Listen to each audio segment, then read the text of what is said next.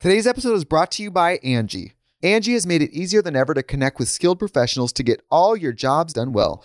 Let me tell you, there's the version of it where you try to do something at home, and then there's a version of it where you have someone help you, you watch them do it the right way, and you go, thank God I didn't try to do that myself.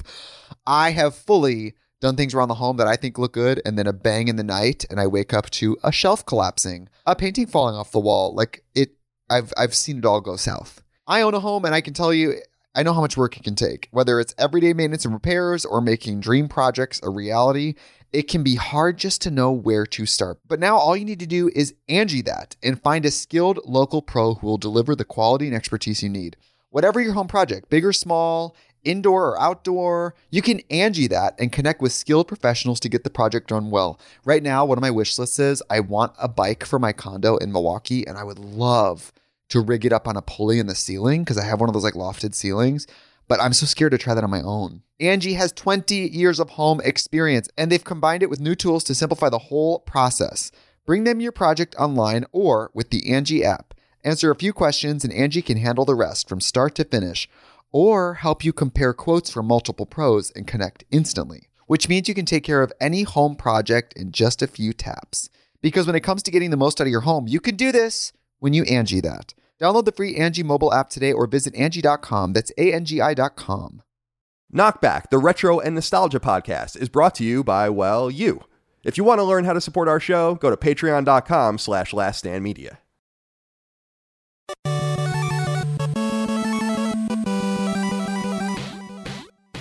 Greetings and salutations. Welcome back to Knockback. My name is Colin Moriarty. I'm joined as always by my brother Dagan, No Fate Moriarty. Dagan. Get to the chopper. Get to the chopper. It's dude, not a tumor. Dude, it really brought me back to Ron and Fez, which was a show you and I loved because and Opie and Anthony, because they used to do the Arnold Schwarzenegger soundboard when they would prank call people. And half of this movie is on that. Like, I don't even think I realized until I was watching, I was dying laughing because like things he would just say like, I'm a computer awesome. Or whatever. Like, you know, that kind of random ass shit. Ron and Fez was the best. Oh, the absolute best. They're kind of a mistake. I don't think a lot of people today know them. No, but they were a radio duo in the 90s and probably into the 2000s in the New York area. And they were kind of like, were they proteges of Opie and Anthony? I don't really know exactly what I feel like was. They kind of spun off from Opie and Anthony, right? Like whether someone out there will know, but whether they did a segment or whether it was something that was kind of, was born out of Opie and Anthony and then, became their own radio show, but hilarious. And I felt like they were the accessible duo because Opie and Anthony were so big. Like you could call into Ron and Fez, and I don't know if that's because they had a later in the day / evening time. Were you ever on? Were you on with them at all? I was probably twice. You know, you could call in and have a good shot of getting on the air if you had something funny to say or something interesting to ask. And yeah, I feel like one of them is still involved, at least in radio / podcasting. It's something definitely worth looking into because they had something special, those two. Yeah, they had a tandem that really worked. Those two shows loved their soundboards and the Arnold. They had like legendary Arnold soundboards that they would use to prank. Yeah, they'd prank the shit out of people with this like. For all stuff from Kindergarten Cop and all of this, it was so funny. And but dude, I it's funny because I don't know if people, it's a Long Island thing very much so, not anymore, I'm sure, but the WOW stickers. Can you imagine that being a thing today? That would never, ever, ever, ever, ever be a thing today. But only 15, 20, 25 years ago, one of the biggest radio shows in the world in the tri-state area anyway had Whip It Out Wednesdays, Whip Them Out Wednesdays. And you had the WOW stickers on like everyone's cars. It was insane. Oh, people were rocking. Like 1 in 3 cars had this. Yeah. At least. Like that was the ratio. Whip Them Out Wednesday. Whip Them Out Wednesday. This was 20 years ago. Unbelievable. I mean, 20-ish years ago. Yeah. I mean, how much have things changed in 2 decades? It's so funny. Yeah. Flashing their breasts to drivers with a WOW sticker on their car. And then you like win something. Create absolute insanity. But that was a really wonderful show. Why were we talking about this? I don't even remember. Soundboard, Terminator, connected Terminator, right, that's right. Yeah, okay, that's right. Okay, yeah, it was all the domino. I do have a very specific memory of you and I listening to Ron and Fez, and I brought it up in the past. I don't know if you remember it, but we were driving somewhere, but they were talking about o'clock. Yes. Like what that means. And I was dying listening to this. It's probably some obscure piece of audio that does not exist anywhere, but I wish I could find it where they were arguing over like what o'clock meant. Did it mean of the clock, on the clock? On the clock. They were like, it was just, and people were calling in. It was hysterical. People were calling in like with, and this was kind of like, this was in the late 90s. So it wasn't like people were really on the internet looking or anything. Like they were coming in with their earnest ass, reflections of what they think o'clock meant, and it was just great. So that's an important point. That's, I think conversation was better back then on radio / coming into the podcast era, because it really was all genuine, authentic reflections and knowledge, and bad knowledge, because you couldn't really look it up. We were just starting to be able to reference the internet for answers, right? So it was genuine, like, arguments over these things. It was awesome. You couldn't prove it out, right? Exactly. Yeah, it was so funny. I just remember that so well. I don't know why I remember that, because I just think it was such a funny skit, or such a funny little thing they did. But Dig, today's topic is Terminator 2, but before we get into it, I was curious if you had anything that you wanted to discuss in earnest. You know what, I was just thinking about this morning as I worked, and this was an interesting thing that happened to me. So I recently watched, about a week ago, I watched Paul Thomas Anderson's movie Licorice Pizza. Have you seen it yet, Kyle? No, I got a bunch of ads for it, but I have not seen it. PTA's latest, one of my favorite directors. I mean, one of the great directors of the modern age, right? Sitting here in 2022. And I had been putting off watching it. And I was just starting to think of PTA in general and his body of work, like his films. So you have Magnolia, right? Boogie Nights, There Will Be Blood, The Master, Punch Drunk Love, all these wonderful movies, some of my favorite films. But there's definitely there's a formula in a lot of his films. I love PTA. I love Paul Thomas Anderson because he always brings something different to the table. He's a lot like Scorsese in that regard. Like he could just, it seems like he's one of those directors that could do anything. Maybe I would put Tarantino in that camp as well. But, and of course a clear style, but there's something to his films, right? There's an uneasiness. There's going to be a point where it's going to be unpleasant or melancholy. It's going to get awkward. It's going to get upsetting. Especially think about films like Magnolia, There Will Be Blood, Punch Drunk Love. Definitely you feel for Adam Sandler's character. One of my favorite movies of all time, by the way.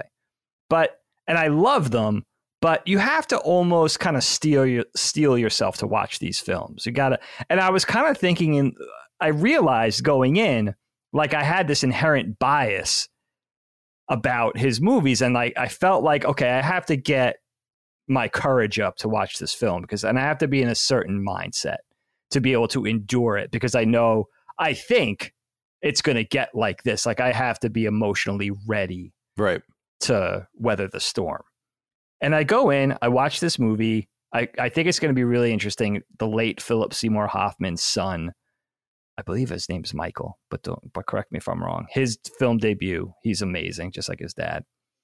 And I go in and I watch this movie, and it's basically very pleasant and upbeat. And it ends that way. And I'm waiting for the other shoe to fall. I'm waiting for it to get upsetting. I'm waiting for it to kind of go down into that zone. And it really doesn't. It kind of ends on an upbeat, just a story about young love. And I realized, like, wow, like you really went in with a prejudice against. It's amazing how a director or a creator could do that to us. And then kind of flip it on a dime. And I really read it like Paul Thomas Anderson getting older. Because I think, and don't, this isn't gospel. I don't know Paul Thomas Anderson, although I'd love to sit down and talk to him, but I read this as somebody who's softening. Maybe the angst is getting lifted a little bit, right? So, but a great movie. So the lesson is here. If you guys are feeling the same way about this film and you kind of felt like, oh man, I don't know, I have to kind of center myself and get ready for a night of Magnolia, for instance. It's not like Just kind of a light watch, and really like two debut actors' performances that are awesome. And it makes me also wonder where we're going from here. Like, is he going to return to the well and go back to There Will Be Blood, or is, you know, from now, you know, is it going to cross over into some kind of rated G Disney thing? It's fun. It's interesting to see kind of what a creator will do next, especially someone who is as sought after as Paul Thomas Anderson. So that was, I was just thinking about that because I was listening to some interviews with him this morning, and even listening to him now talk about film, right? He seems a little more relaxed, a little more affable, maybe. I don't know. It's interesting how to watch a creator change, someone you don't know, but you've been kind of sitting by and watching their work for the better part of 3 decades, and how that kind of evolves. Yeah, I think the last movie of his I saw was There Will Be Blood. Of course, Magnolia, Boogie Nights. Good movie. But yeah, I don't think he even has a vibe for me, because I just don't think I've interacted enough with his stuff, right? Yeah. Like, yeah. But clearly there is a vibe with the movies I have seen now that I think about it, I guess, more specifically. Yeah, that emotional impact, you know, like, or, you know, his stuff is going to be riveting, and you're going to come away feeling something, and it's going to be memorable. And this was too, just in a different way. You know what this movie was? Licorice Pizza. It was because I think it took place in 1972, if I'm not mistaken. Maybe an interesting time.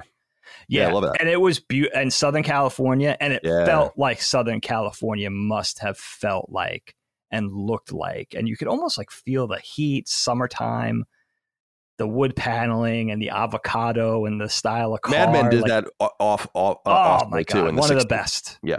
No doubt. To do that, and to do that for television. Oh, don't even talk to me about Mad Men. Oh, the best. Stop it. You stop. What about you, my friend? What's going on with your summer? Summer's good. I'm just really tired and anxious. I don't know. I said that a few. Like, I just am kind of just going through the motions, getting work done, trying to clear my plate. Yeah. So that I can have like a little bit of comfort. But I thought you'd find this funny because, you know, the old saying, like, the dog ate my homework. I always thought that this was a funny thing. Like, this would be a thing in a cartoon or in a book or whatever. And it's like, the dog ate my homework. And, you know, the teacher would not believe it, and the kids would be laughing or whatever. And I always wondered, because we didn't grow up with dogs, like, what the fuck are you talking about? Your dog ate your homework? But then I woke up today, and my notebook, I don't know if this is coming through for you, because we have, it's just for my Terminator notes. Which one did this? So this was Treble, no doubt. Now, I sleep in. I didn't get up until like 12:30 today. I don't know what that was all about. But oh my goodness! But Micah gets up way earlier, and she gets up with the dogs and stuff. And sometimes I hear her screaming at at Treble, like yelling at Treble, because Treble's insane. And Treble's like eaten like half of my baseboards away, and like a half of like my side table next to my dad. And just we're doing our best with her. She's fucking insane. She's awesome. And Boston's are just generally insane, and Rush is like totally calm by her standards. Like, she just bum rushes Rush, like, just, and like jumps on him and just destroys him, and he just kind of sits there and hangs out. But so this was just down there, and she did this, and I hear sometimes Micah yelling at her, like, wow, don't do this, don't do that. And so I was thinking, I heard it in kind of my sleep state, and I remember being like, oh, I wonder what it is. And then I walked downstairs, and it ended up being my notebook for my notes. So I'm working with limited notes here for Terminator, but we'll do the best we can. We'll do the best we can do. How old is Treble now? She'll be a year old next week. Actually, she has the same birthday as Micah. They're both born on July 17th. Oh, so that's so funny. Which was a funny coincidence, but yeah. So you got another 6 months to a year of puppy business, and then it should calm down. Definitely by most rights, right? And she tries to, like, because they're both our dogs, but Treble's more like hers, you know. Rush is more like mine, you know. Yeah. Like, I walk Rush at night, and like she walks Treble, and like that guy. And she always tries to remind me when I bitch, she's like, "Well, Rush was insane too, and Rush is like twice as big." So Rush ate an entire windowsill. Oh wait, like an entire windowsill. Oh wait, just the entire thing. This. Yeah, it's so funny in one of our guest rooms. So, but I did want to bring up really quickly, because I wanted to ask you about this. Like, yeah, why is it? This is a thing for me. I don't know if it's a thing for you. I know it's a thing for other people. Certainly, people make fun of white people for this kind of stuff. But I can't talk to the dogs in a normal voice. it's very hard for me to do. I have a whole vocabulary and like intonation with them that I don't use with anyone else. It's like a whole, and I just walk in and what I like doing is like saying outrageous things that they wouldn't have any idea. Like I'll walk into the room and I'll just be sitting there and I'll be like, what the hell is going on in here?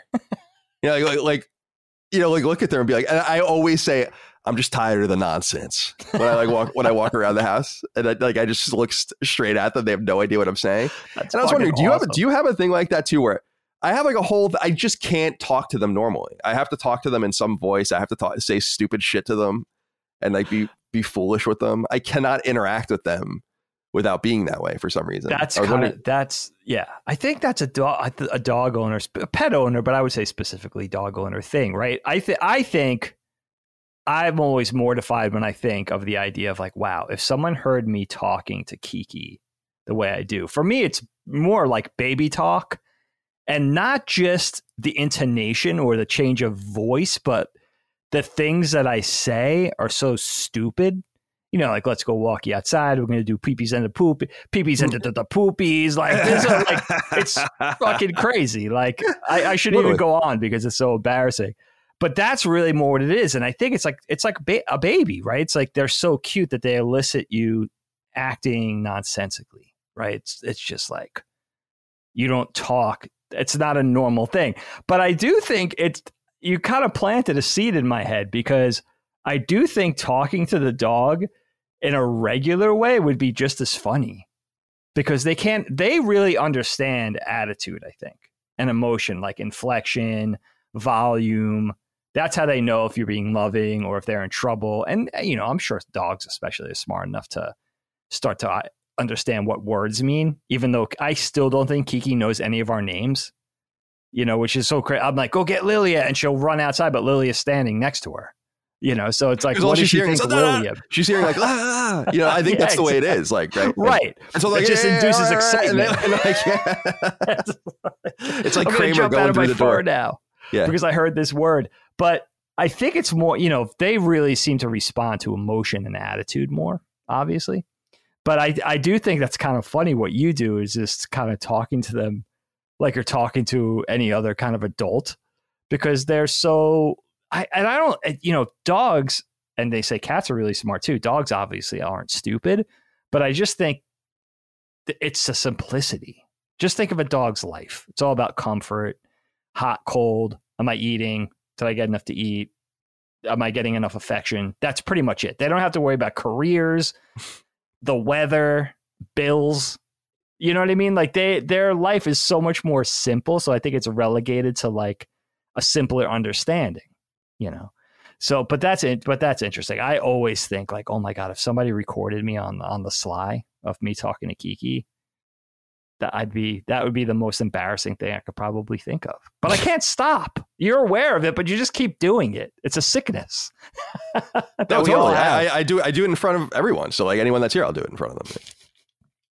Like, what's going on? Brave. I don't know if I. What's going on, my friends? What's going on here? But yeah, it is interesting.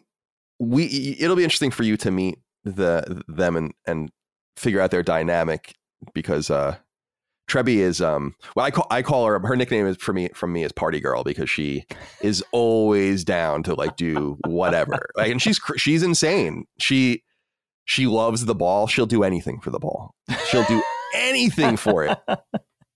And she loves sliding around. Like, she's figured out, she has like, she's so small that her paws like have hair on the bottom of them. We try to shape it down, but she slides around. She's very dainty, but she's a total wrecking ball. I throw the ball down one of the hallways, and we have hardwood, and she just runs, and then halfway down, she'll be running full speed. Halfway down, she stops running and like slides the rest of the way and like smashes into the wall. She loves it. And Rush is just sitting there like looking at her like, you're absolutely fucking nuts. Makes Rush look calm, right? Yeah, totally. And that's what's funny is that Rush is huge compared to her. He's 30 pounds. Yeah. He's huge for a Boston Terrier. And she's small. She's too small for a Boston Terrier. Like, neither of them. She'll get a little bigger, though. No, I think she's good. She's done? I think this is about it, dude. She's tiny. Oh. You know, she's a little lady. So, as I like to tell her. Today's episode is brought to you by Angie. Angie has made it easier than ever to connect with skilled professionals to get all your jobs done well. Let me tell you, there's the version of it where you try to do something at home, and then there's a version of it where you have someone help you, you watch them do it the right way, and you go, thank God I didn't try to do that myself. I have fully done things around the home that I think look good, and then a bang in the night, and I wake up to a shelf collapsing, a painting falling off the wall. Like, I've seen it all go south. I own a home, and I can tell you, I know how much work it can take. Whether it's everyday maintenance and repairs or making dream projects a reality, it can be hard just to know where to start. But now all you need to do is Angie that and find a skilled local pro who will deliver the quality and expertise you need. Whatever your home project, big or small, indoor or outdoor, you can Angie that and connect with skilled professionals to get the project done well. Right now, one of my wish lists is I want a bike for my condo in Milwaukee, and I would love to rig it up on a pulley in the ceiling because I have one of those like lofted ceilings, but I'm so scared to try that on my own. Angie has 20 years of home experience, and they've combined it with new tools to simplify the whole process. Bring them your project online or with the Angie app. Answer a few questions and Angie can handle the rest from start to finish, or help you compare quotes from multiple pros and connect instantly, which means you can take care of any home project in just a few taps. Because when it comes to getting the most out of your home, you can do this when you Angie that. Download the free Angie mobile app today or visit Angie.com. That's ANGI.com. All right, my friend. Well, let's talk about a different topic. Here less cute. Go. Terminator 2. Decidedly less cute. Now, I wanted to do Terminator 2 pretty quickly because we just did Terminator recently. And the original 1984 Terminator 2, of course, came to theaters Judgment Day in 1991. But I wanted to follow it up because we got so many letters about when we did that episode about connecting it to T2 and what we thought about T2 and the change in T2 and kind of that Alien to Aliens type feel. Maybe even that Zelda to Zelda 2 or that Mario to Mario 2 type deal. It felt like it was going to be something different. And so I was eager to kind of like satiate that. And because I haven't seen Terminator 2 in a long time, although I don't know that I need to see it. I think everyone saw this movie 8 million times. I don't know how many times you could possibly see Terminator 2, but it was still fun to see. And I don't know. I'm going to reserve what I have to say. I want to kick it over to you first, though, and just see what did you think of the experience of watching it again, and what are your high end thoughts right now? I really enjoyed watching. I watched it twice all the way through. Didn't realize or didn't remember that it's such a long movie. What is it, like 2:15, 2:17, something like that? 2:17, I think. Long flick. And wanted to watch it twice just so I absorbed everything. And just also kind of / enjoying Arnold's charisma, which I think comes in spades in this film. But I'm going to tell you, Kyle, at the risk of losing some nerd cred, I'll commit a cardinal sin here. I have to admit, I don't know that I saw this movie all the way through back in its heyday. Now, I don't remember seeing it in the theater. I don't remember if I did or if I didn't, which is kind of weird because I usually remember that. But the fact of the matter is, back in 91, 92, this film was everywhere. The film, the imagery, the iconic nature of it. We got video games, the 8-bit consoles, the 16-bit consoles, the arcades.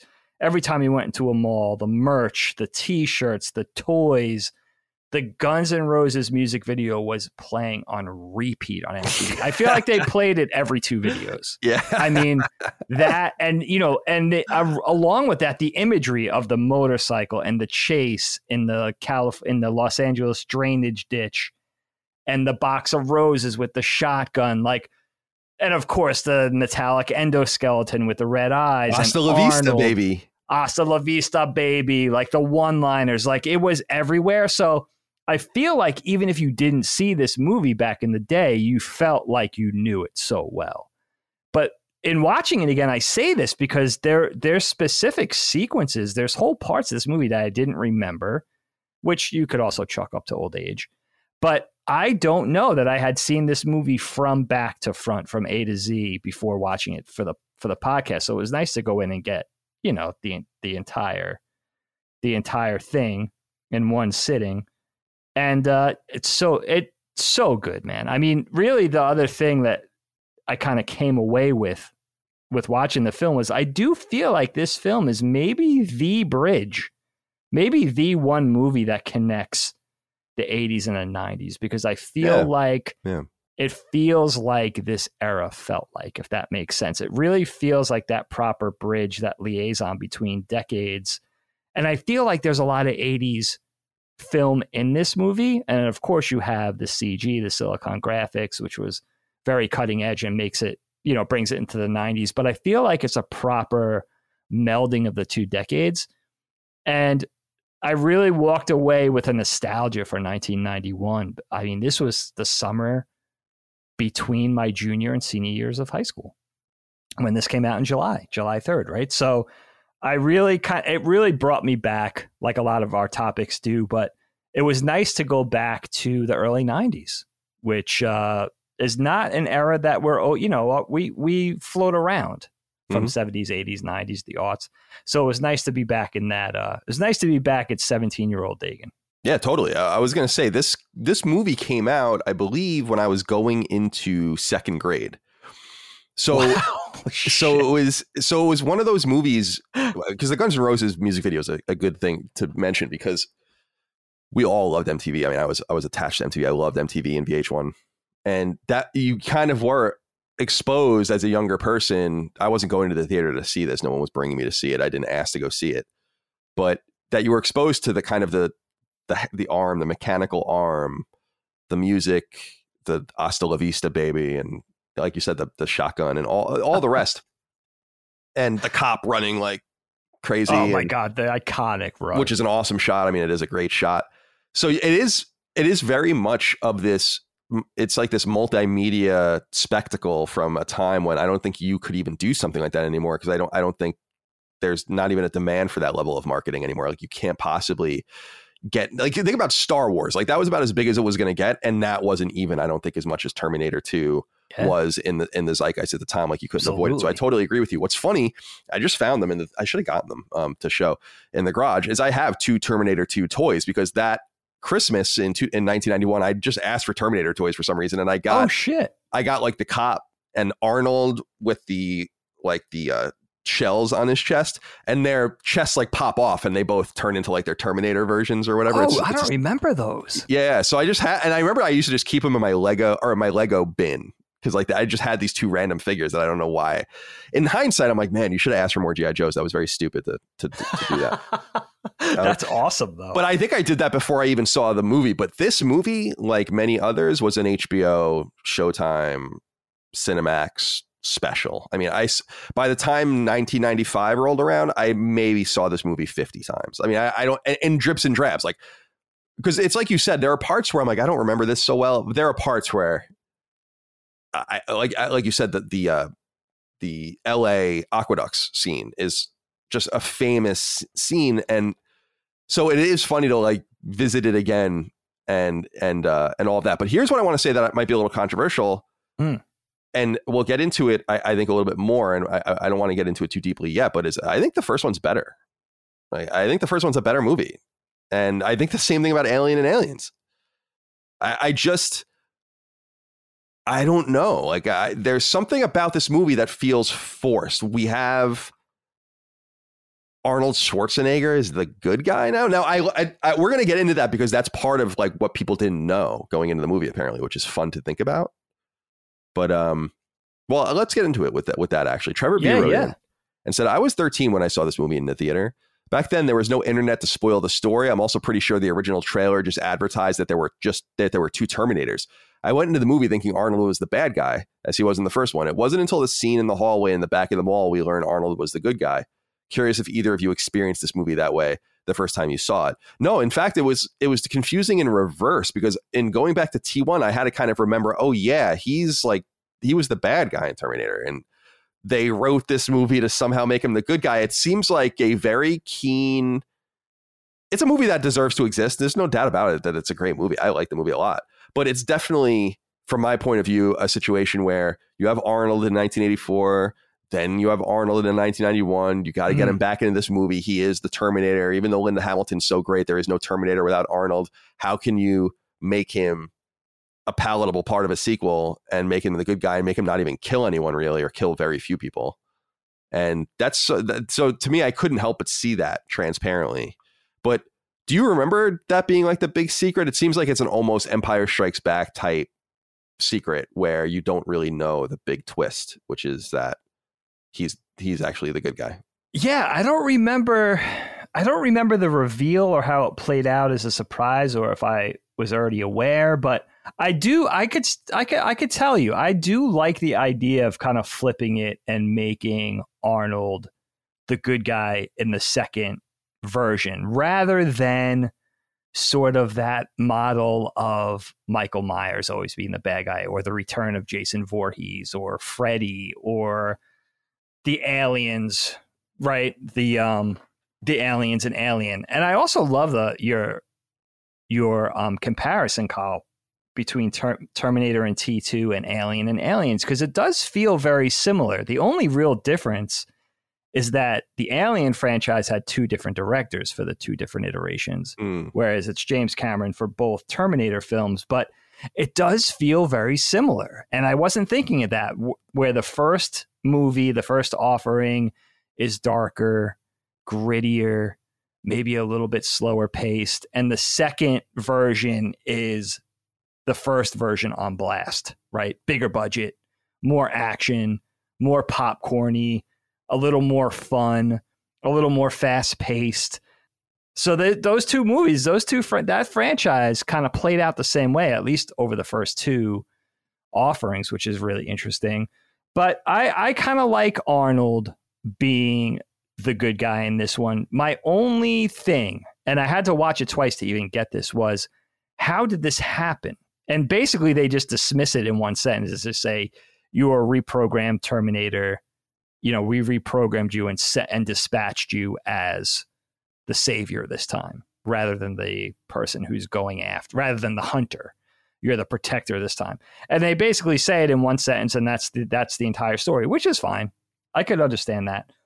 The other thing that I do find interesting, though, is that they didn't tease it out longer in the movie, because you could really go into this film having not been spoiled by the music video or the trailers or whatever, and say, like, which one is which, because it's interesting. The Robert Patrick character, the T-1000, has a very kind of affable look to him. He looks like he could be like a kindly, straight-laced police officer, right? Polite, and he's not as big. He's not as physically imposing as Arnold and stuff like that. So you could have really teased out who was who there longer in the movie. They do it a little bit. They do it to some degree. I mean, when you meet Arnold, he's basically terrorizing a bunch of bikers in a bar, right, and stuff like that. So it is a little dubious at first, but I really felt like you could have played with that a little deeper into the movie to know who was coming in peace and who was coming to wreak havoc. That makes sense. It does make sense. And I'm trying to make sense of my notes here. That's freaking awesome. But I think what I said, it hasn't happened in 4 years. Yeah, I usually am better about keeping my notes away from them. But yeah, it's what did I say here?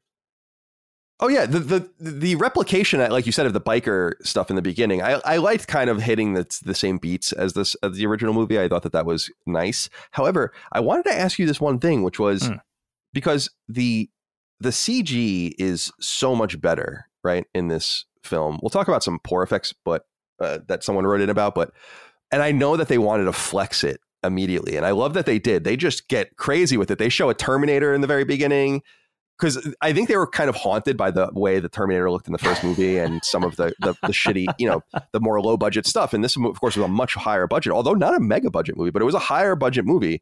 And you knew they wanted to flex that and show that off. But you know what I couldn't help but think, Dave, was the same strand that I was talking about in the original Terminator conversation. They never need to show the future. I do not know why they keep showing it. They do not need to show it. Imagine how much cooler all of this would have been if you never see anything but the present day and all of the shit coming and going from it. And so there's no real evidence. Like, you have no idea, because that's what I couldn't get away from. I'm like, damn, dude, it's so annoying that you guys want to show this for no reason. It would be so cool if there was just this woman, Linda Hamilton's character. You know, she has a son with someone from the future. We think he's from the future. He claims he's from the future. All of this shit happens in the first movie that seems to suggest he's telling the truth, but you never really know. And then they're going through their lives. Maybe she is in the mental institution, all this kind of stuff he's kind of fostered out. But this cool idea that she's raising him and he's kind of believing it, but not really believing it. And then evidence comes back into their lives that suggests that it's real again, but you never again really know. Right. And because you don't see any of the context. Does that resonate with you? Because I feel like someone should have went to them and been like, that would have made both of these movies so much better if you never showed that shit, because that's the jankiest and stupidest shit in the first one. And in the second one, there would have been no expectation that we would have ever even seen that. And you could have put all that money, instead of putting them into hunter killers and stuff like that, you could have put them into making the Terminators even better looking than they already are. And it looks fucking awesome. I think this movie holds up just a bar below Jurassic Park, I think, in terms of the way it holds up for the most part. Absolutely. I agree with you. Yeah. Does that resonate with you at all? This idea that why do they feel like they need to show that? What does it add? Absolutely. I mean, I'm always, first of all for leaving more to the imagination. And because what you don't know, what you don't see, or what you don't have any picture of is always more horrifying and terrifying of what you could conjure in your imagination. I think it's due to a few things. I think there was probably some flop sweat there in saying okay, things like Star Wars, you have all this bitching stuff. You have outer space scenes and dogfights in space and spacecraft and laser guns and lightsabers. And you have all this crazy, this visual stuff and a visual feast, and not having that is not, people aren't ready to not have that. If they want to have something like that, they'll read a book, for instance. Right. And I think it's also some parts we have to remember. James Cameron comes from a visual design, industrial design, illustration background. And he designed the Terminator endoskeleton initially. He designed the hunter killers and what the futuristic or post-apocalyptic world looked like and stuff. So, and the resistance fighters and the tech they use. So I think a lot of it is just sort of that sort of thing too, where it's it kind of comes all from his vision, this one guy's vision. And I think that's just who he is. I mean, look at Avatar, right? I mean, Avatar is that in droves now, but I think you can even see the beginnings of that in these earlier projects, like Aliens, The Abyss, and the first couple of Terminator films, where it's a lot of it is beholden to this man's visual creations. And I don't know if he had the restraint to keep those things out of there. I think he really wanted to show them. I think that's part of his vision. And I think that's part of maybe his weakness as a filmmaker a little bit too. And we'll talk about it. I could probably talk about a couple of more things too. Although I think he's a wonderful visionary. He definitely, there's weak chinks in the armor for sure. Yeah. Yeah. It's hard for me to know if the imagery of the hunter killer and the imagery of the Terminator as we see it and all of that, and that futuristic Judgment Day war, if that's really part of the essential makeup of what made Terminator popular. I just don't think so. I don't think so. I mean, I maybe see the way I look at it is there's so much density in Terminator's story that it demands a TV show, which is why it's such a shame that the Sarah Connor Chronicles didn't really catch on. Because the events of Terminator 2 could be its own show in Absolutely. Terms of the interaction between all these characters and them going. It happens very quickly, which I think is cool. It happens in a brief enough time where they're all wearing basically the same clothes the entire time. But yeah, I just think about it from the point of view of the characters and the people. It's almost like Jesus in the New Testament when he would go around and people would have this proof in front of them. Like there would be a group of people that would see him raise Lazarus, right? And then so they would go and they'd be like, holy shit, like they saw it with their own eyes, and then that would kind of circle out and that would become real. And there's just something from the viewer's point of view where I feel like that would be a kind of cool thing in Terminator, where we know at the end that some crazy shit happens and 20 cops die, and we know that this little microchip and this arm survive that this company has access to now and all this kind of stuff. So there's evidence, there's little pieces of evidence that it's real, but we just don't know any more than that. I think that would be so tantalizing. Yeah, I agree with you, Kyle. And it's what? These fucking crazy ass people coming from the future and trying to kill this kid. And it would be cool to just be what the fuck is going on here? And just going with that and Absolutely. never really showing it. I don't know. It's smarter filmmaking. Show, don't tell. And also it would play better into successful, really effective reveals later on. Like when you finally see the endoskeleton shed and the human skin and the biological stuff sort of melts off, you see what it looks like, instead of just showing everything in the beginning of what these things look like and what they act like and how terrifying they are. Reveal that later in the film. The same thing goes for the first movie too. Do you really need that stuff? Do you really need that setup? You know that there's a futuristic world where the remaining humans form a resistance and fight this robotic menace that's taking over the earth. It's enough to know that. Let's talk about some of the characters. Let's start with Arnold, of course. Mm-hmm. The Josen one wrote in and said, "I know now why you cry, Dagan, but it's something I can never do." Can we talk about how amazing Arnold is in this film? It's so incredibly difficult to play robotic and at the same time show emotional progression, but somehow Arnold is able to pull it off flawlessly. I'm going to say the same thing about Arnold Schwarzenegger that I said in the first one, which is that there's just something about him. There's something very charming about him. It really is. He just can get away with anything. He's obviously not a good actor. I mean, I just think that's pretty manifest. A lot of it comes from the accent. But that's who he is. It doesn't really, Micah was saying, like, you're this perfect machine, but they gave you a German accent. Like, why would they do that? Why wouldn't they like make you speak English flawlessly? But nonetheless, there's something, he's just got this very unique, once in a generation, almost Sly Stallone like, although Sylvester Stallone's a legitimate actor. But that same thing where there's like, that's a charm to him because we associate him with these certain characters. And so he just works. Like, well, I'll always associate Sly Stallone with Rocky. And so who can't love that character? Who doesn't love that story, you know? And Arnold's got like the totally different sort of vibe where he's the bodybuilder and he's kind of finding his way into acting and he's Conan and he's all these different things. But I buy it. So even though it doesn't make sense, even though some cuts you listen to, like there's I wish I remember what it was. There was something where he says something back to John and he's like, "Oh yeah," you know, like some like horrible cut. And I just think about them editing this shit together and trying to find the best cuts of all these. That was probably the best they had. Right. And so what do you think of Arnold's performance in Terminator 2? I mean, yeah, I mean, it really does play into his charisma. And in just watching and doing the show on Terminator and now T2 and getting the opportunity, because I never really pay attention to Arnold Schwarzenegger. We know his body of work. We know he's a giant, massive movie star and an ex-governor and all of this. But I never really went in for paying attention to any of his exploits. So going in and watching not only the movies, but watching his interviews and stuff, he has a real charisma to him. He really, you could see him being a politician. He has that. He doesn't have the intelligence of, let's say, Dwayne Johnson, a more modern movie star and a contemporary. But yeah, it's a good comparison. He has a really great charisma, and he always seems to know what to say. He always seems very comfortable in his skin, and I think he has a lot going for him in this part. He has the size. He has the physicality, and he brings the whole action hero thing into play, clearly, right? And I think he's also down to do a lot of shit. I think he's committed.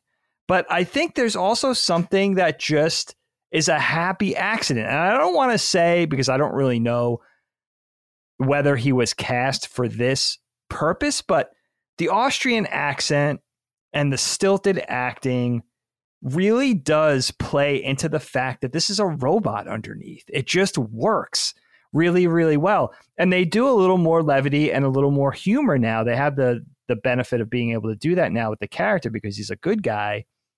And he could bring a little more to the table as this character is supposed to be becoming. He's discovering a little more humanity. He's understanding a little bit more about humanity and acting like a human himself. So he'll have the thing where John leaves him hanging with the high five and he'll just deadpan. And it's hilarious because he's a robot and you don't know if he's just being even keeled or if he's actually upset.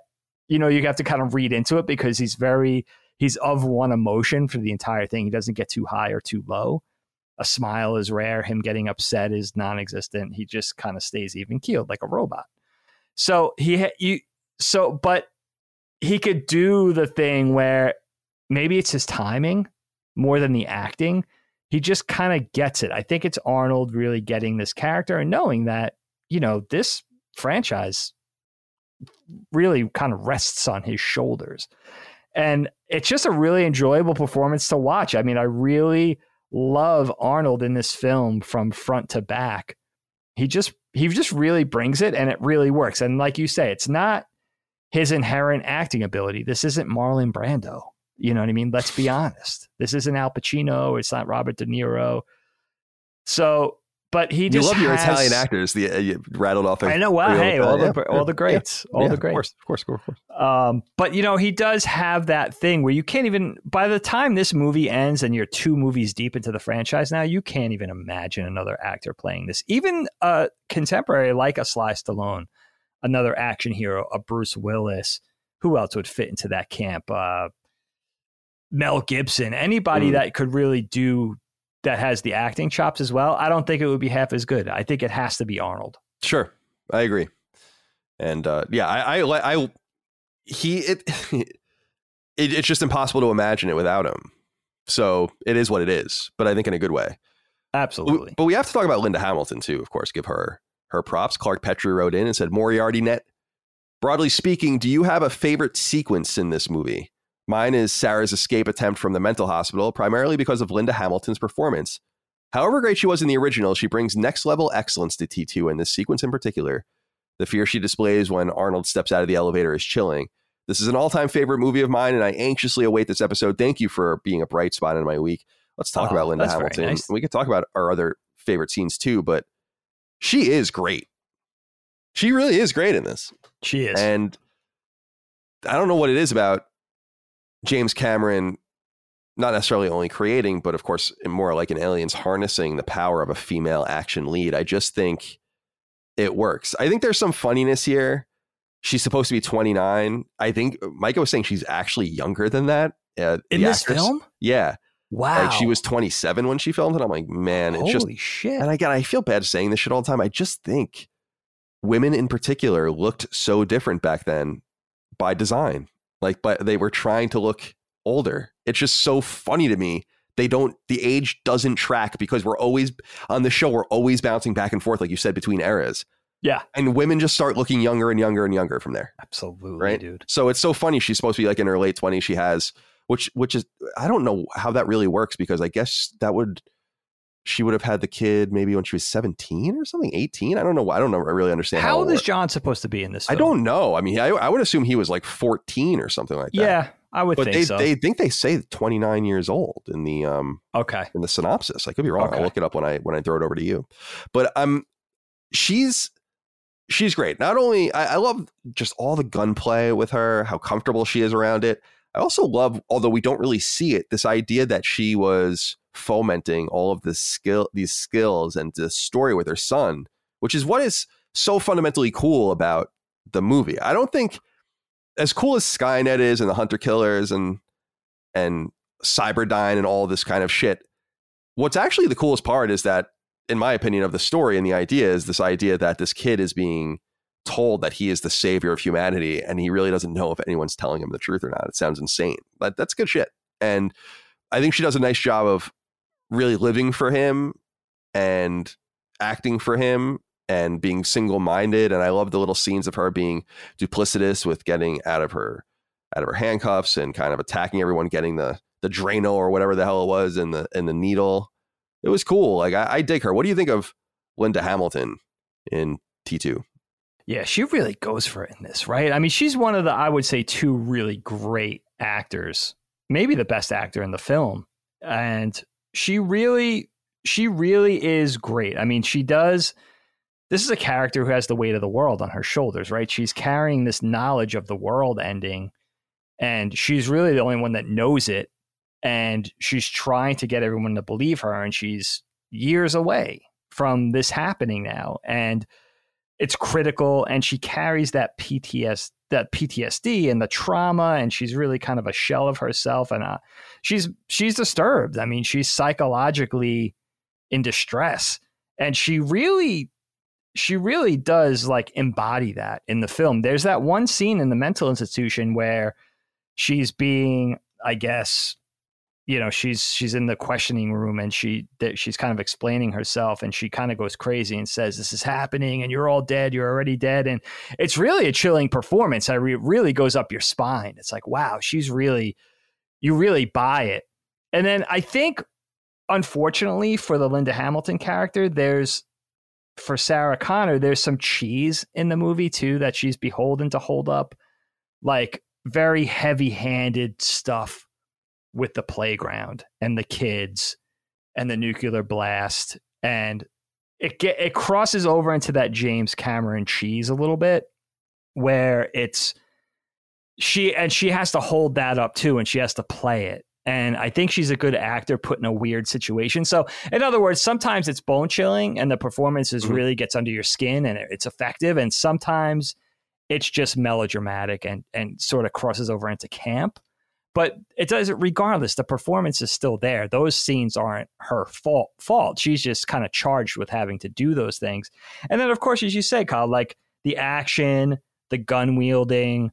I know she went through a lot of training with how to handle the guns. You can tell. Training. Right? Yeah, she's really, really good at it. I mean, there's that one scene. The athleticism is really apparent. And, you know, she's very fit. There's that one scene where she beats the crap out of the guard and grabs his nightstick.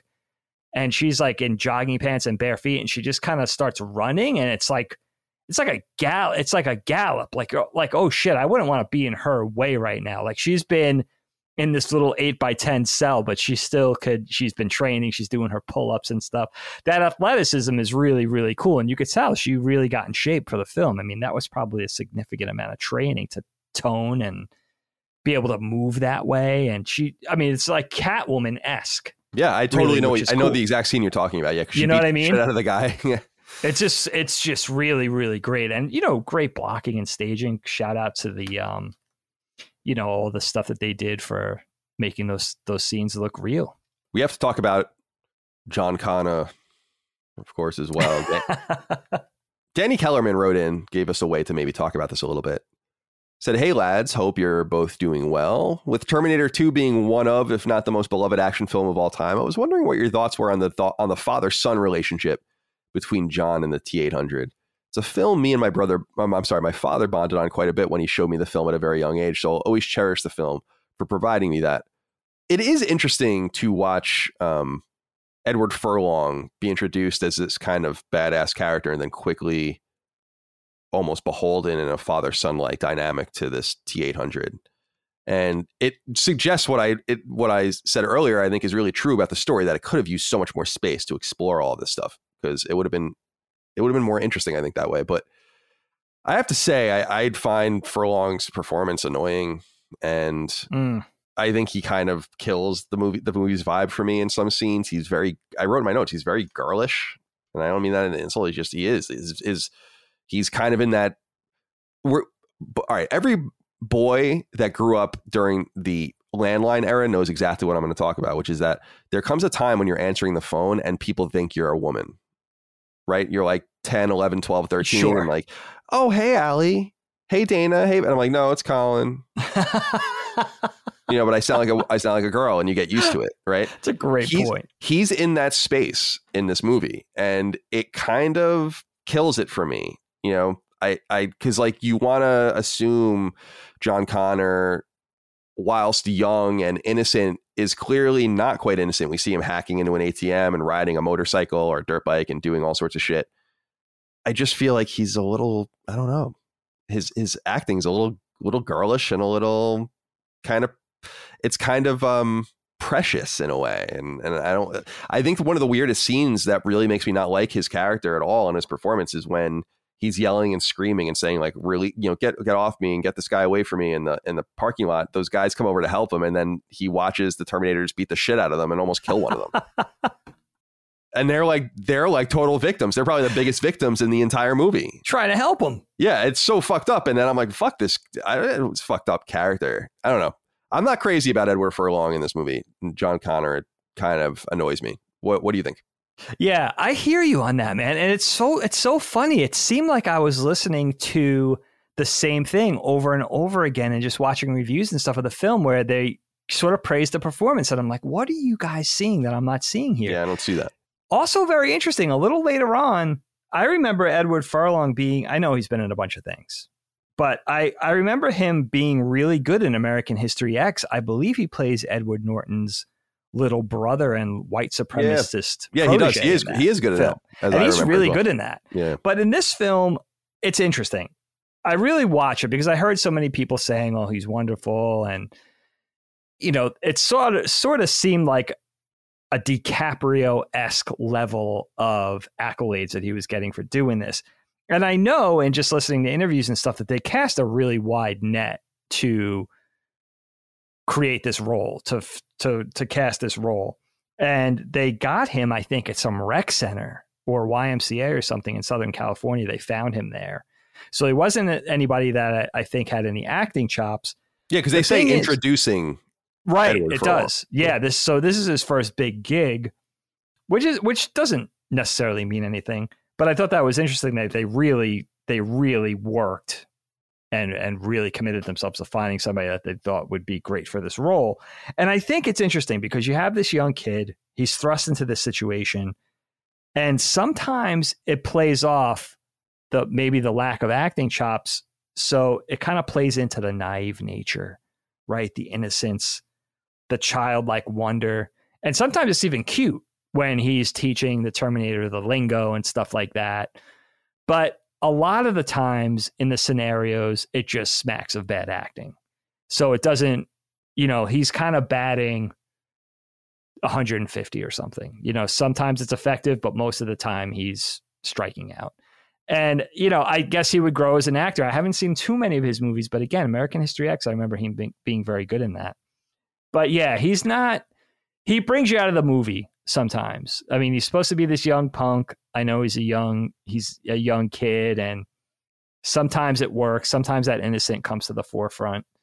But for the most part, it's, you could just think of like, wow, they couldn't cast someone better than this, especially to play opposite, you know, Linda Hamilton, who's really bringing it. Yeah, she's awesome. Yeah, I agree with generally with your thoughts. I just that is interesting. I haven't watched any reviews. I was trying to kind of avoid them until after we recorded. And it's interesting to hear that people were praising him, because I would agree with you. I feel like he's the weak link, if anything. In a small cast of characters, maybe 6 or 7 characters, I feel like he's definitely the weak link. I do want to give a shout out, though, with the Edward Furlong character in the beginning. He's accompanied by Danny Cooksey. Oh, yes. And this guy, redheaded character, is just a staple of the mid 80s, late 80s, early 90s. He really is. He was in he was in Different Strokes. And then he was in that, I was looking it up, he was in that show, The Kavanaughs, which I barely remember. It was only on for 3 years. And then, of course, I know him from Salute Your Shorts. Iconic. That's where he's from. I knew he was in a Nickelodeon show. And I love that show. That show is so funny. The intro to that show, when they're all singing with the piano music, is so funny. And he's like, I hope you never, he's like, and it makes me want to fart. That's the character that says that. Like, he's the actor. And then that is one of the great children's shows that gets overlooked. Totally. It was only on, I think, for two years. It's so funny.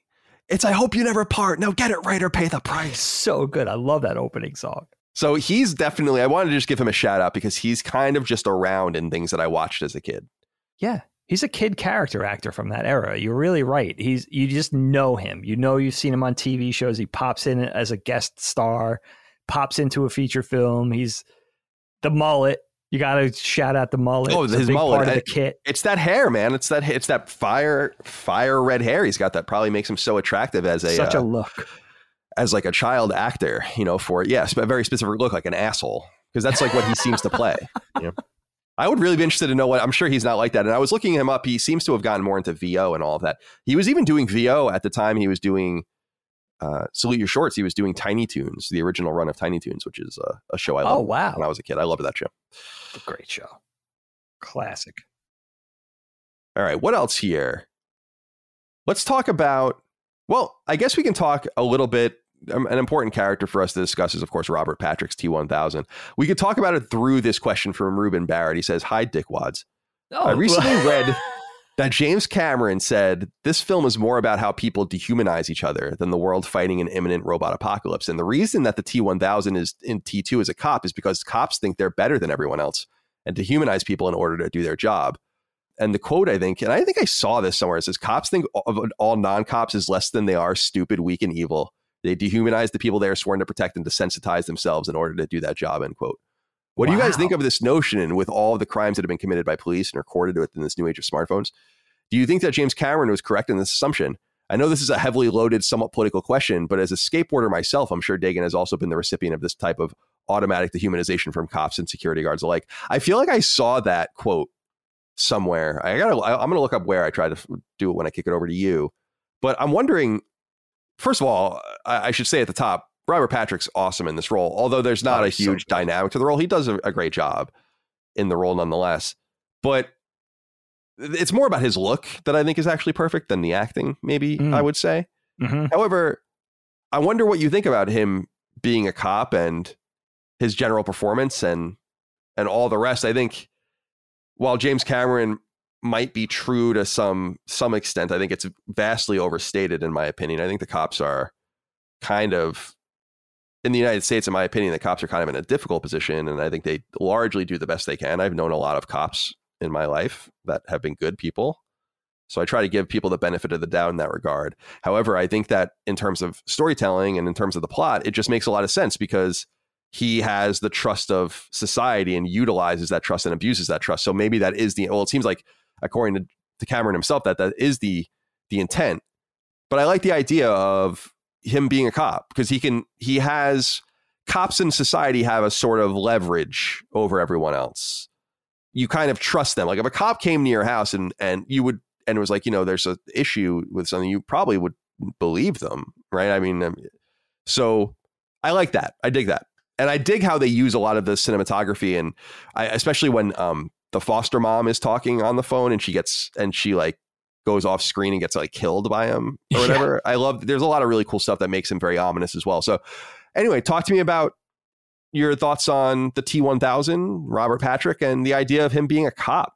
And if it's important, this dehumanization and all of that then this desensitization that seems to make sense with this character. Yeah, I didn't really realize the cop thing kind of played into the message, but it does make sense. You have a lot of very overt messages in this film that James Cameron and company wanted to definitely impart.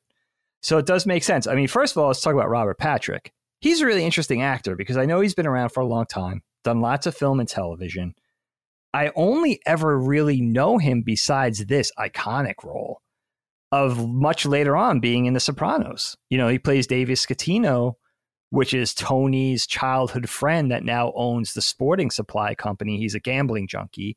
So I really only know Robert Patrick from these two roles, and he's very good in The Sopranos, by the way. It's a small turn, 3 or 4 episodes, I think, but does a great job. What I love about the T-1000 and Robert Patrick's portrayal is that you have this enemy, this imposing doom, right? He's small in stature, especially compared to Arnold. Think about that. But still super menacing. That glare, that run. You don't want this guy chasing you. He's a proper scary villain, and he's just kind of like a runaway locomotive, like nothing's going to stop him. You know, he's this liquid metal, just demon just coming to get you, and there's nothing you could do to stop him, especially knowing that Arnold's an older model. You always have that kind of that worry and that sort of anxiety of like, is Arnold going to be enough to stop this thing, this monster? And again, in this small package, small but super threatening package, the cop thing is interesting. And, you know, I have, yes, I've had a long time skateboarder and other things, I've had run-in with cops. This is the way I break down the whole police thing. First of all, this movie, I have to say, it's really interesting in 1991. Now we're having this discussion in 2022. It is interesting that a lot of these sort of pinpoints or bullet points, or I should say messages in this film that this film seems to be trying to get across, seem pretty timely for the last few years, especially in the United States with everything going on. But I break down police like I do everything, any kind of people, any kind of profession. There's good and bad in the police force, and in plumbing, and in carpentry, and in graphic design, and in mail carrying. There's good and bad. And I have certainly run across police that were corrupt, that were bad at their jobs, that were bad people that straight up, some of them shouldn't have been cops. You know, I'll say that. I was also raised, partially raised by one of the finest police officers, finest / people, and my friend PJ's father that could have ever existed, who was a New York City detective, eventually a New York City inspector. And he was one of the best, most genuine, kind-hearted, wonderful people, you know, people in the world. I mean, he was one. So there's good and bad in everything. And I think you have to take that tempered approach to life. You know, it sounds maybe a little too peacenik or something, I don't know, or diplomatic, but that's really the way I see things. But, you know, everybody has something to say. And I don't have anything wrong with putting, you know, I don't see anything wrong with putting messages into your fictional content, be it a book, movie, TV show, a painting, whatever you're going to do. I think it's vital. But you have to have it. In my opinion, it's, I don't know why you wouldn't want that as just a patina. Like, you don't have to read into it. But it's cool for your art. It's cool for your art to be created by motivated people, isn't it? It's like, you don't just create things for no reason. That's absolutely stupid. Dude. Depth, right? And yeah. And who knows? And, you know, I would even argue, if you're creating something and you're a genuine creator and your heart's in it, the things you have to say are going to make it in anyway, intentional or not. They're going to find their way in there. You know, who you are, how you feel, what your stance is. It's going to be shoehorned in, however intentional or not. So, but yeah, I mean, the police thing is interesting. I mean, just like the comment on America, the comment on the cold, the thaw, then thawing, but still existing Cold War, guns, humanity.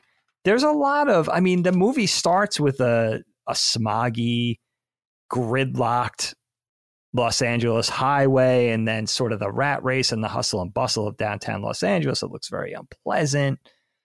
And of course, the whole statement with nuclear war and the innocence of the playground, like, this is not, these are not unintentional things, like young people and all the innocent life being beholden to these human adult conflicts, and statements on computers and technology. And so why not, you know, a comment also on police and cops, and just the nature of how things were looking in the early 90s. A lot of filmmakers are doing that in this period, I feel like.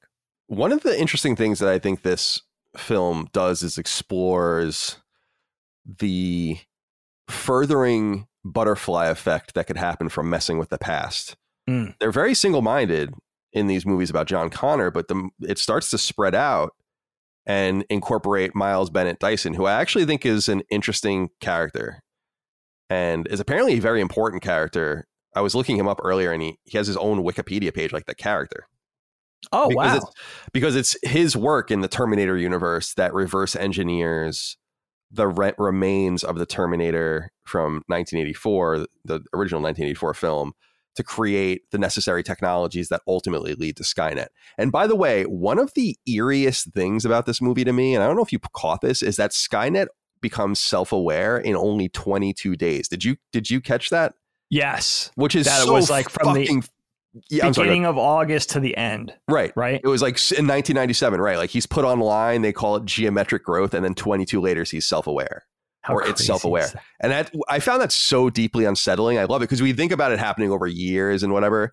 And I love this idea that they go to unplug it, which is the likely solution, or at least one of the things you would have to do. And so it launches its nukes at Russia to ensure that Russia launches nukes at the United States. Yeah. Which is so fascinating. So this all happens in a few weeks. And I love how that breakdown just occurs out of nowhere. And I've never seen a Terminator movie after this, so I don't know if they get into that at all. Me either. Never saw. But that would be cool to see more of that time when Skynet just gets out of control. But it all flows through this Miles Bennett Dyson character. Now, I'm wondering what you think in two ways. First of all, his performance, Joe Morton, I think he does a really nice job. But is it righteous to kill this dude? Kind of feels like it's the right thing for them to do, right?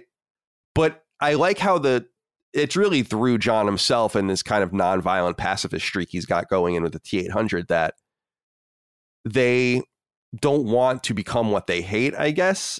But it's so simplistic when you realize that a few opportunities in the past would fix all of this. And maybe you could they're trying to keep John Connor alive originally to kind of withstand the war. Now they're looking at the reality of averting the war from happening. But if you get that deep into it and know that these technologies exist, you can start playing around in this universe in lots of different ways and stop lots of different things from happening. And so I feel like I would be interested in the future movies to know if they put any boundaries on that, because I like how they expand it to going after Dyson, but then it suggests that why don't they just do a bunch of other shit and you could solve everything. Go kill this dude, kill this guy, make sure this thing happens, ensure this thing happens, blah, blah, blah, blah, blah. So what do you think of that character and that whole arc? Because I think it gets quite sci-fi at that point, which I really dig. Yeah, I mean, this is Minority Report before Minority Report, right? I mean, I like that whole Minority Report effect of, and he says it. I think Dyson says it. He says, you're basically incriminating me for actions or crimes I haven't even committed yet. Right, exactly. And how much of what I do will play into what, the catalyst for all this catastrophe, and if any, or maybe everything I did, who knows? And you meet him when Sarah's going to assassinate him. And, you have this character at the center of things who doesn't realize he's at the center of things before he's being, before they have to kind of bring him up to speed and brief him on everything. And he comes away with, I feel sick. I think they could have taken that further if they wanted a little realism where maybe he's throwing up or he's really sort of just thrown into a complete tizzy by the whole thing. But it kind of keeps that blockbuster tone. It kind of stays above the board in terms of like an action flick. It definitely doesn't go down into the doldrums. It maintains a certain blockbuster flavor of movie, which is fine. I like an established tone in a film. I thought the most interesting thing about this character, Joe Morton, just in looking him up, because he's a face, you see him pop up, this character actor, and just going back, like his filmography and film and television, I mean, dating back to every single huge TV show of the 70s and 80s into the 90s. Yeah, I'm reading them now. It's like Mission Impossible, Sanford and Son, MASH. So many things, just everything. Miami Vice. Yeah. Yeah. I mean, really all the big TV shows. And so it was interesting to go back and see what his resume looked like. But I thought his acting choices were really interesting because he's actually shot twice, first by Sarah and then later on by the SWAT team at the Cyberdyne building. And he really goes for it. Like, I've never seen somebody act a gunshot wound like him. He really it crosses over into overacting, but it's a really specific flavor of dealing with that thing that I've never seen before. So it makes it very interesting. It crosses over into funny a little bit. He died right before he dies because he has the trigger for the explosives. Right. So I really go back. If you could go back and watch Joe Morton's performance, it's really interesting because it really kind of smacks of, I don't know, like a journeyman actor, but this guy's already been acting for 35 years when he did this movie or something, so it's a really interesting choices. Yeah. There's a couple of things that I think are interesting with his introduction. I love fake computer programs in movies. Like when there's like a whole, I met someone that kind of, it was in or is in that sector of film, CG, and all of that, where people create fake programs and fake things that you interact with. Shit, and you can that's type so into, cool. But they're just like basic interfaces and all that. And I actually just recently watched the Jurassic Park. I've been watching a lot of cool film content on YouTube lately. And there was one for Jurassic Park, and I watched, there's a lot of good shit about Jurassic Park on there. One of the guys was talking about how on the, and I never noticed this, on the computers when they're interacting, like Samuel L. Jackson and, Newman, I can't think of his name right now. They're both interacting with their computers. Oh, yeah. But they're actually QuickTime videos. You can like actually see the bars on the bottom, like playing a video. It was just like a very crude thing. But with this, I thought it was funny because when Dyson's interacting with his computer, he's typing away and looking around, but it's so clearly not doing anything on his computer. I'm like, what are you typing into? Like, what are you doing? But the house is so dope. That house is so 80s. Oh, it's awesome. It's amazing. I just think that in and of itself is a character. Isn't that so cool? That needs some respect. Yeah. You know what, Kyle? What you say about computers is interesting, too, because you could kind of get away with that T2, Jurassic Park era Now everybody's literally, your grandma's a computer expert. Your grandma's, you know, doing the computer. She's doing email, all this kind of stuff. You can't, back then you could fool people. You couldn't fool you, but you could fool a lot of people. Right. But now you can't fool anybody with that kind of stuff. Now you have to, you better make it legit. You better make it look authentic. Yeah. I think the kit that he has in the movie that John has that hacks the ATM machine, I think is in and of itself, like an Amiga or something, or an Atari computer of some sort. But like it's because I saw that come up recently just out of context. But you're right. It that kind of stuff matters. It goes back to what I say about music videos that really bother me when it's clear that they're not, the editing is not right. So that especially the drummer is not playing what is really being played. And that always sticks out to me. And I hate that. And you can tell when producers and editors and everyone understands that and gets that right. Because that little shit does matter. Yeah, sure. So yeah, it's the little things. But I dig the performance nonetheless. And I love what it just indicates about Skynet. Again, this idea that it just got out of control so quickly that it all in August 1997 is when it all goes to hell and Judgment Day happens and the fight begins. So I dig that we see that more out of him. But again, that draws in this idea that I brought up several times now of just, man, I wish that there was just more of this in this time. I don't want more of it now. I don't want to watch a Terminator series now. What I'm saying is that it's too bad that we couldn't have gotten more then to really set the stage better. Because as I understand it, it just kind of all goes downhill from here. Although I think you could argue that Terminator 2 even has really no reason to actually exist, but it's a good film. Let's talk about some effects in the movie. Mm-hmm. One of the things I wrote a lot in my notes, with rare exception, which we'll talk about, and someone wrote in about it, is I thought the effects were really good. I always marvel again at how good Jurassic Park looks still. And a lot of that is practical, but a lot of it's not. A lot of it is CG, very sophisticated compositing and CG and all of the rest, and using telestrators and all sorts of shit and cutting things out. And it's annoying. And so they did a really good job. And I think this movie holds up pretty well, but Serge wrote in and said, "Hey there, future Resistance brothers. T2 is without reservation my favorite film of all time, so much so that I know every line by heart, and I can rewrite the script if I desired. Rather than getting lost in the weeds about big positives like the action scenes or in small details like how every arcade game John plays is military-like in some nature, Missile Command, Afterburner, etc. What I thought I'd like to do is ask about some less than desirable qualities in the film. In your episode of Terminator 1, you guys mentioned the hilarious use of a dummy in the future scene where Reese is driving the truck. I love that scene. I can still see it in my head, like the guy just bouncing around like... So funny. In T2, James Cameron is still keen on the idea of using cheap dummies, and that's evident when the T-1000 crashes in the canals chase before the truck explodes. It really does look like a crash test dummy painted black at the moment of impact. So did you guys notice anything that looked off? None of it detracts from the amazing legacy this film has on pop culture, but even the best of us have some hiccups. So thank you, Serge, for writing in. Yeah, thank you very much, sir. One thing I noticed, everything looks good. I'm even impressed, by the way, just you can tell they were totally feeling themselves with this, with the reflections. Yeah, you know that they were like, yes, we can do reflections. We can reflect in the metal. We can reflect in the water. We can do all the reflections. You're going to see the reflections. I love that shit because that adds so much processing power to what they have to do and so much time and energy, but it makes it work. And you tell they want to show that off. And I get it. Like you can see it with all the different metallic weapons and the panning effects, the Pepsi machine and the reflection and all that's really well done. Yeah, however, there's a shockingly bad scene that needs to be brought up. And it's the scene when they're driving they're driving away from the gas station towards the border.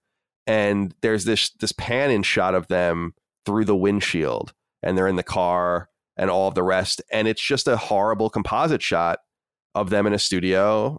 And you can tell.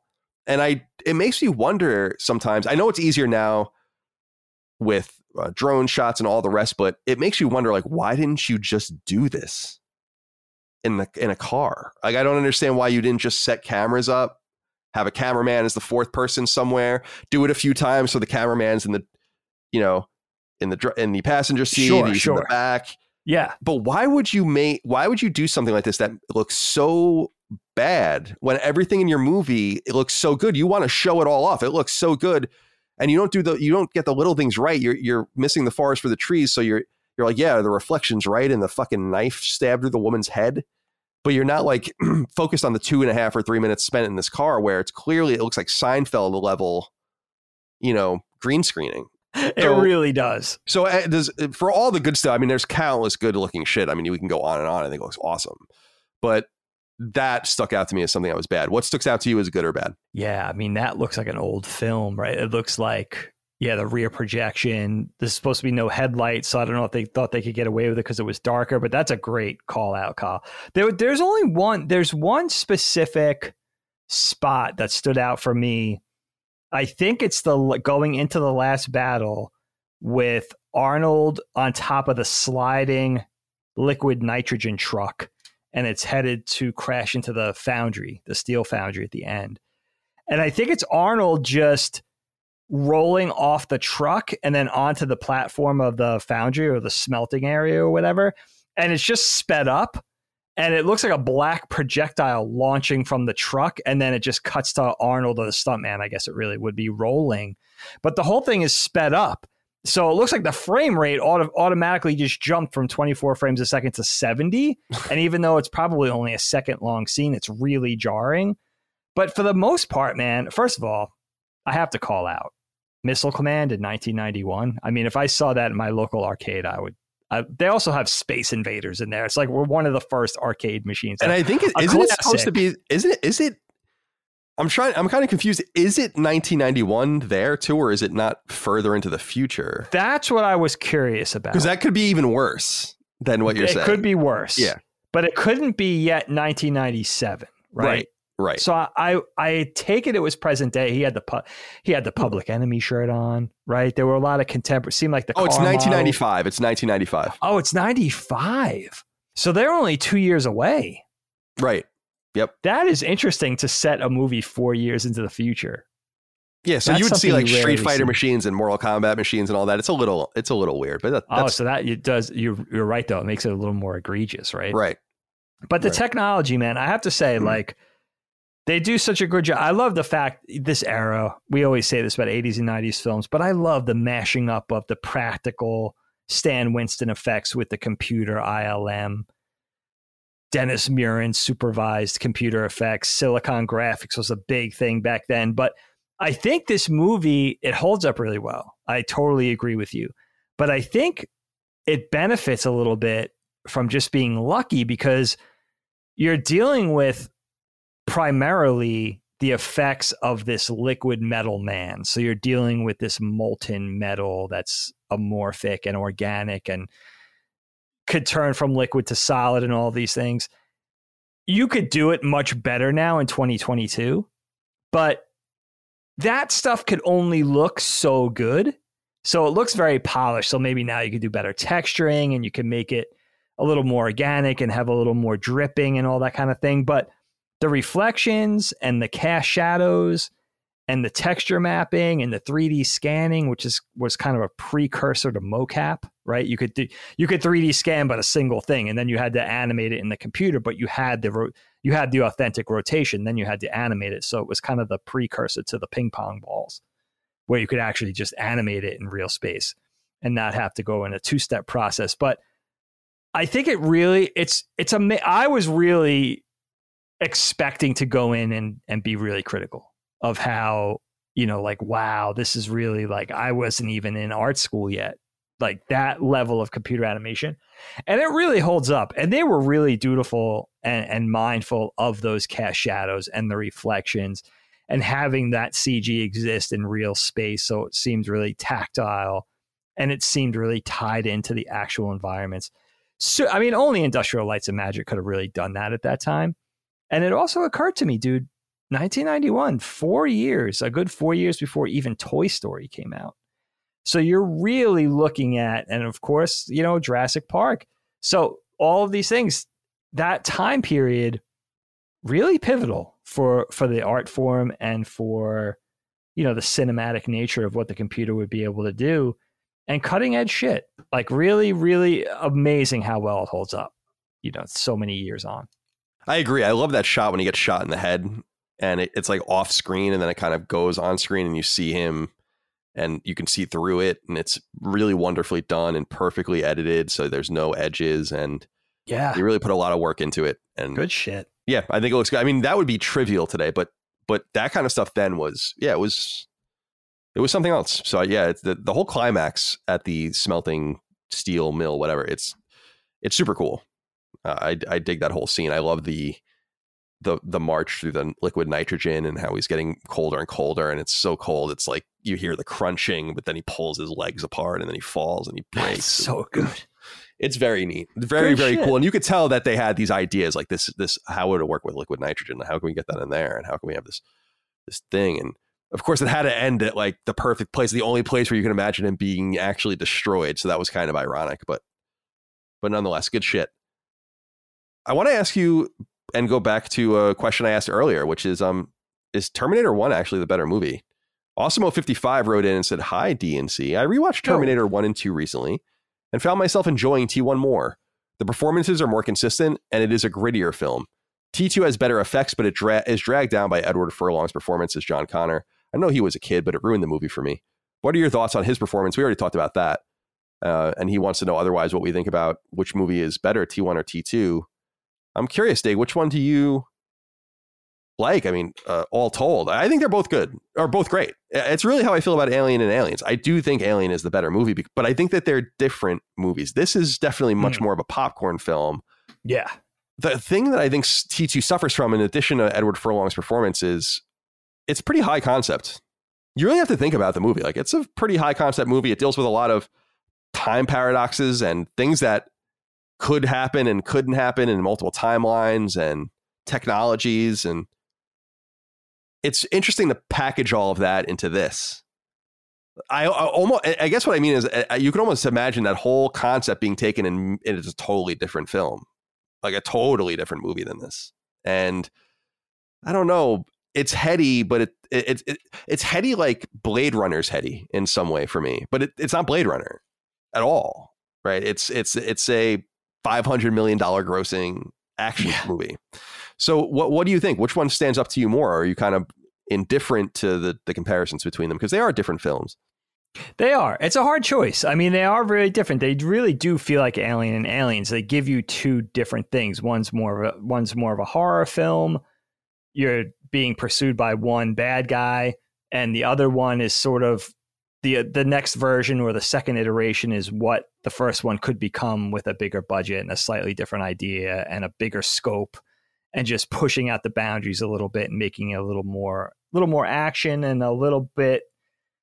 just showing the entire world, that universe, on a grander scale. I think the first Terminator film is just a wonderful movie. I think front to back, it just really, really holds up. I think Terminator 2, I really enjoyed a lot, but I think it drags a little bit. I think it's a little over long, which is an interesting thing to say, because it's a movie packed with action, set piece battles, and the entire thing is a chase. So there's a lot of excitement, but I don't know if it's those little moments at the mental health, the mental health facility, or that place just north of the Mexican border where they're kind of shacking up and getting their supplies together, or holing up in the garage after the battle with the T-1000. I don't know if it slows down a little too much, or the whole bit that happens at Dyson's house later on. So I'm not really sure what it is, but there is something to T2 that makes it feel like it's chugging in places a little bit, which is really interesting because it's an iconic action blockbuster popcorn film. But that would be the only thing that I could say negative about T2. I do love how different they are. And again, I love how they found a way to make Arnold the good guy, even though the explanation and the exposition isn't dramatic, or, maybe they just kind of make it happen without enough explanation. But I still like the dynamic of changing it up like that and just doing a 180 and saying, okay, let's try this, and rather than returning to the well of, okay, the bad guy's back and he's going to get us again. I thought that was clever. I don't quite understand the fandom about Terminator from here, because if it's true that it goes down in quality so much, then you're really looking at a couple of films as your source material and everything else trying to kind of replicate it. And I know that James Cameron's not involved in these new movies, but it does make me kind of interested to go and see them. I remember the I feel like I might have seen Terminator 3, maybe, because I remember the female Terminator in that one, the blonde. Yes, chick. There is a female Terminator in that. But I don't know. I don't even know that I care enough to do it. But I agree. I don't mind the sequel being so different. We embrace that a lot in games that during that period too, as we often said. And it's cool to try something different. I think that's totally fine.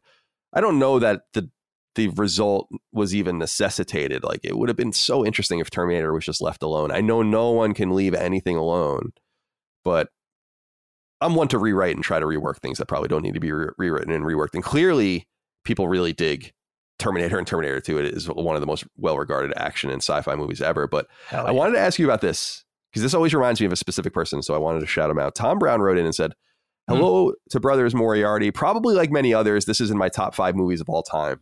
Wow. My question to you both, does the T-100's lava thumbs up elicit a sad or humorous reaction from you? For some reason, it really gets me right in the feels, but upon watching it with a partner, she outright laughed. We'll have to cancel the wedding. Stay well, guys. Thank you, Tom, for writing in. So that scene will always remind me of Nick Scarpino, who I used to work with at IGN, and kind of funny because we used to make fun of that all the time, like the hand going down and like the thumb like forming as it's going down. We just thought that was, there were certain things he and I thought were really comical. We used to think The Hunt for Red October was a really funny movie too. And, oh my God. And so I have to give a shout out to him because that thumbs up thing definitely reminds me of him, but it is such an iconic thing. What do you think about that and the emotion of their relationship and the humanization of Terminator and him having to kind of sacrifice himself? Like, he has to go. He has to by nature. Was it sad for you to see Uncle Bob take a fall? That's right, Uncle Bob.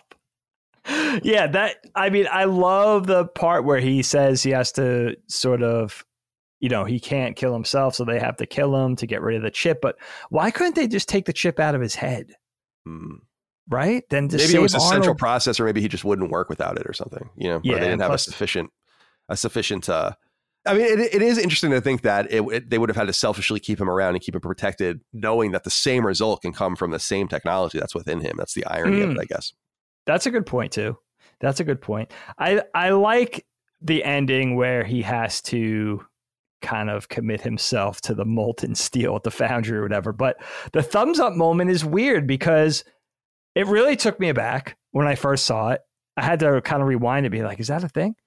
And then it does seem like silly enough to be a humorous touch, but the movie doesn't really evoke that tone in any other moment. So I know that it was, or I ascertained that it was supposed to be serious. And I don't know what else they could have done there, right? He had to show that his humanity, we know that the T-800 couldn't cry.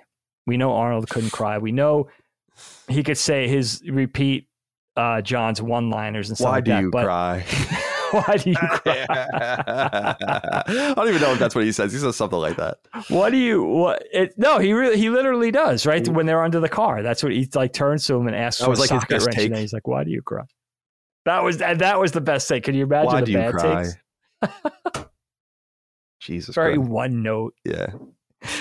But the thumbs up moment is definitely one of those choices where I could see, but you know what though? I could say being a kid, like around John's age, maybe you're 11, 12, 13, watching the film for the first time, maybe, you know, because you're evoking that whole father figure thing.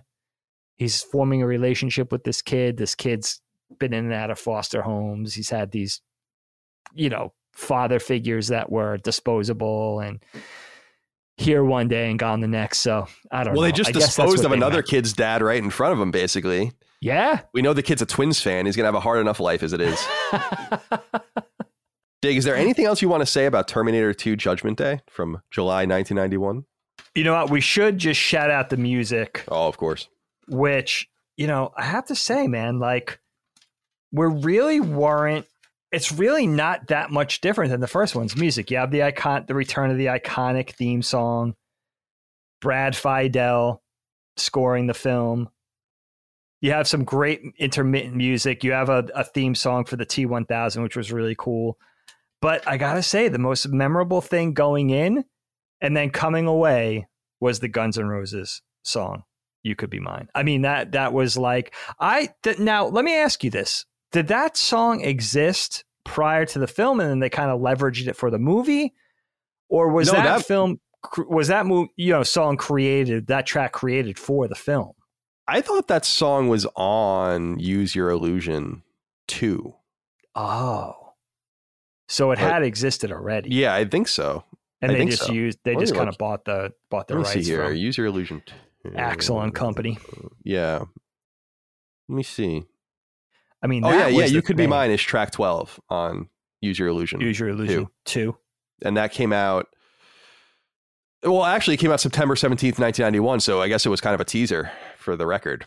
Oh, so it was a promotional thing. Yeah, I guess so. For Slash and the band. So that's pretty cool. Kind of, you know, probably a classic marketing deal wherein they don't have to pay for a really overly expensive music video. The music video promotes the song promotes the movie. Very classic 1991 move. No doubt about it. You don't see anything like that anymore. It's just not necessary. By the way, Terminator 2, really, what was the budget? Let me see. Yeah, $100 million. So it's not like I mean, that's a big budget movie then, but that's not that much. I mean, what, 6 years later, Cameron would spend twice as much on Titanic. And then the movie made more than $500 million. So that's unbelievable. Not too shabby. No wonder he doesn't make many movies. I mean, I wouldn't either. He doesn't need to. Yeah, I wouldn't either. I love that kind of shit. Because you brought up what's the Licorice Pizza guy? Paul Thomas Anderson. Paul Thomas Anderson. Yeah, yeah.